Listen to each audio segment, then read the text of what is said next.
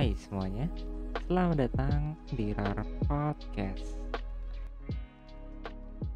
Hai semua, apa kabar? Semoga kalian baik-baik saja dimanapun kalian berada.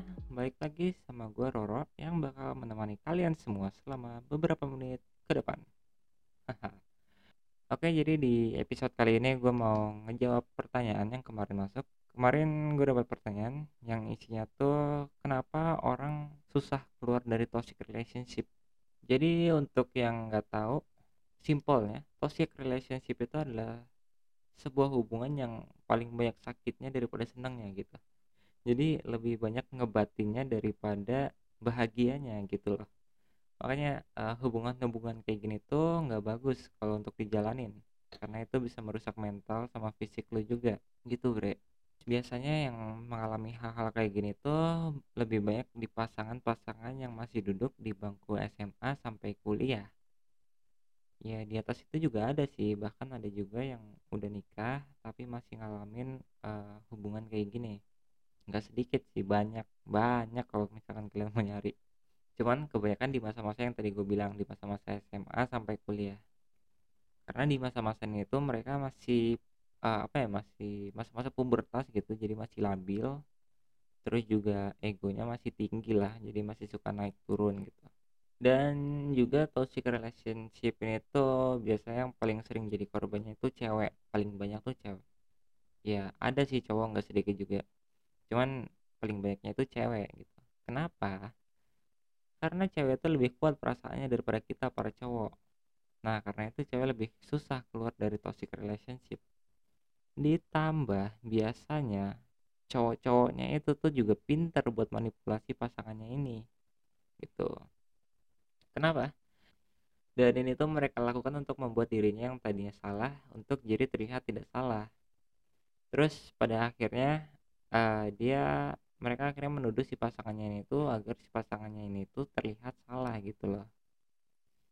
Dan setelah si pasangannya ini tadi dituduh, akan ada momen dimana mereka nggak bisa berpikir jernih, dan akhirnya si ceweknya itu minta maaf sama si cowok. Jadi seolah-olah dia membenarkan kesalahan yang sebenarnya tuh nggak dia lakukan gitu. Makanya momen kayak gini tuh akhirnya ngebuat si cowoknya itu ngerasa kayak lebih berkuasa dalam hubungan mereka.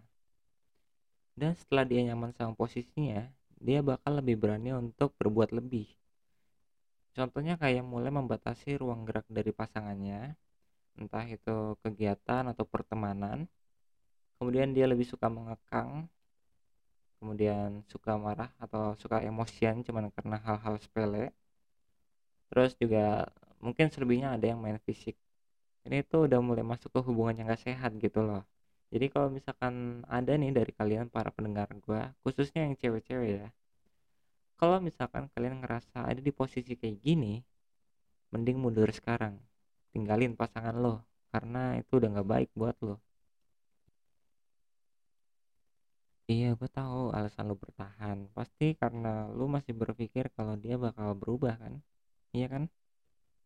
Lo yakin kalau lo bakal bisa ngerubah dia suatu saat nanti. Lo yakin kalau pasangan lo bakal berhenti nyakitin lo dan berubah jadi lebih baik. Nih, gue kasih tahu nih ya sama kalian. Dia nggak bakal berubah secepat itu. Kalaupun iya dia berubah, itu nggak bakal bertahan lama.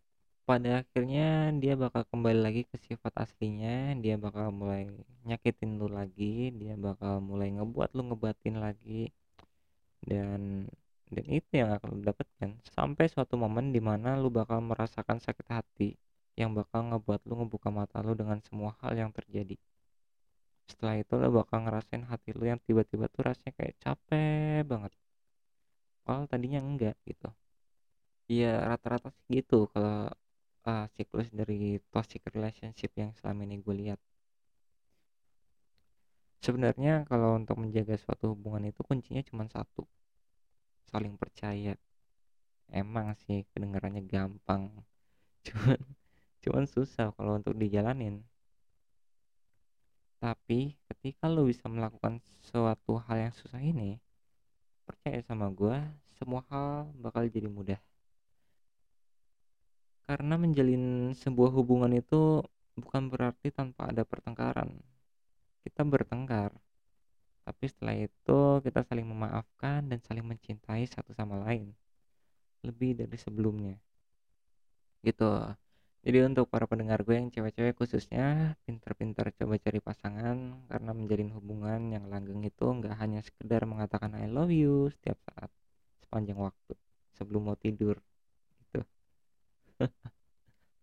Dan untuk yang cowok, laki-laki yang baik itu nggak main-main dengan kata cintanya, sebab dia tahu kata cinta itu menuntut sebuah tanggung jawab yang besar.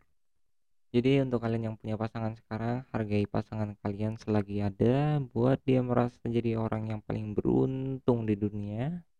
Jangan rusak kepercayaannya, jangan buat dia jatuh, jangan buat dia kecewa, jangan buat dia nyesel karena udah ngabisin banyak waktu sama kalian. Oke, kayaknya segini dulu aja untuk podcast gue di episode kali ini, sekaligus untuk menjawab pertanyaan yang masuk. Gue Roro.